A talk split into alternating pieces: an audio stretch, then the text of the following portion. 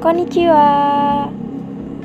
Hari ini hari Rabu tanggal 27 Mei 2020 Yang gak lama lagi hubungan aku sama dia hampir satu bulan.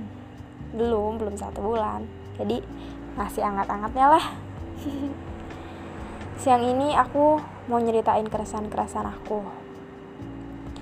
Eh, Pernah ada pepatah yang bilang kalau perempuan itu perasa banget dan aku setuju banget.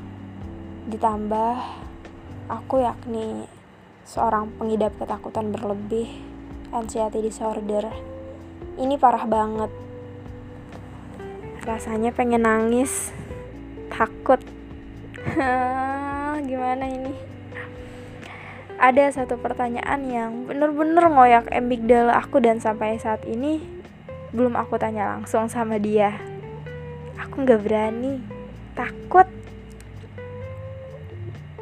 Aku utarain di sini aja kali ya. Jadi gini. Kalau misalnya nanti kamu bangun di pagi hari persis kayak kamu dilahirin lagi dan rasa itu nggak ada rasa itu hilang. Atau bukan gegara bangun mungkin. Semisal mungkin perlahan Rasa itu mulai hilang dan kamu berada di posisi waktu rasa itu benar-benar hilang. Soalnya kan manusia cepat bosan kalau awalnya emang cuma obsesi. Kalau itu terjadi atau sekarang lagi kamu alami, aku nggak mau. Aku nggak tahu, aku nggak mau. Kamu bakalan ngapain? Kamu bakal pergi dan jadi orang paling brengsek sedunia atau kamu bakal bertahan dengan cara pura-pura? Atau mungkin dengan cara yang lain, kayak bikin masalah biar hubungan kita selesai, apa pun itu, kalau terjadi. Semua ganjal buat aku.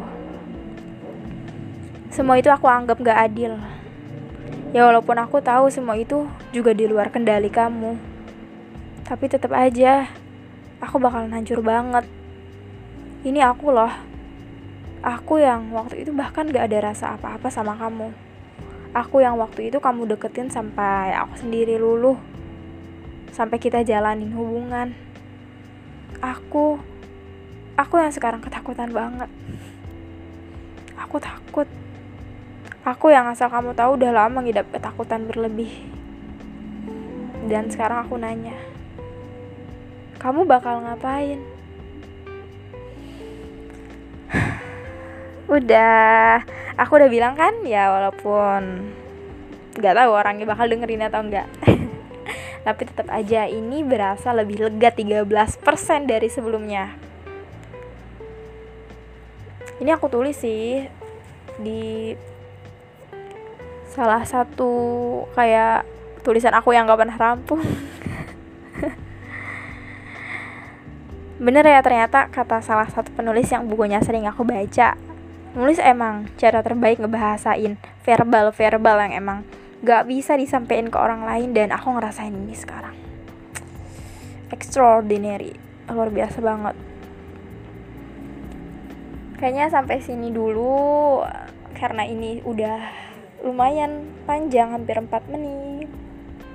Di kasih. Sampai ketemu lagi maksudnya sampai sampai nanti buat ngedengerin suara aku lagi